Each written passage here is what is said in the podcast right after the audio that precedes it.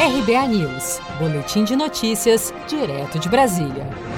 Segundo dados atualizados do Ministério da Saúde, divulgados na noite deste domingo, 9 de agosto, o Brasil já acumula 101.049 mortes e 3.035.422 casos confirmados de Covid-19. Ainda de acordo com o balanço oficial deste domingo, 2.118.460 pessoas já se recuperaram da doença no país e outras 815.913 seguem em acompanhamento. Nas últimas 24 horas, foram reportados 23.010 novos casos e 572 novas mortes pelo novo coronavírus no país. Em referência às mais de 100 mil vítimas fatais da Covid-19 no Brasil, o presidente da Câmara dos Deputados, Rodrigo Maia, e o presidente do Senado, Davi Alcolumbre, decretaram luto oficial de quatro dias. Em entrevista ao programa Roda Viva da TV Cultura no dia 3 de agosto, Rodrigo Maia afirmou que o presidente Bolsonaro errou na gestão da crise da pandemia do novo coronavírus.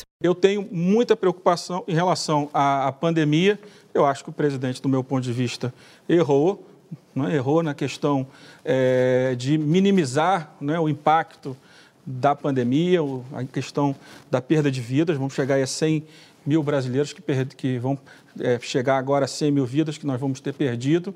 Então, eu acho que ele minimizou isso. Eu acho que ele criou um conflito, um falso conflito.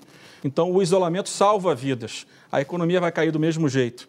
Né? O que a gente precisava era ter tido um diálogo melhor não um enfrentamento entre governadores, prefeitos e o presidente, para que, mesmo com posições divergentes, a gente pudesse chegar num meio termo. O número de mortos pelo novo coronavírus no Brasil já corresponde a quase 394 vezes o número de vítimas do desastre da barragem da mineradora Vale, em Brumadinho, em janeiro de 2019, e equivale a 33 vezes o total de mortos nos atentados terroristas de 11 de setembro de 2001, em Nova York.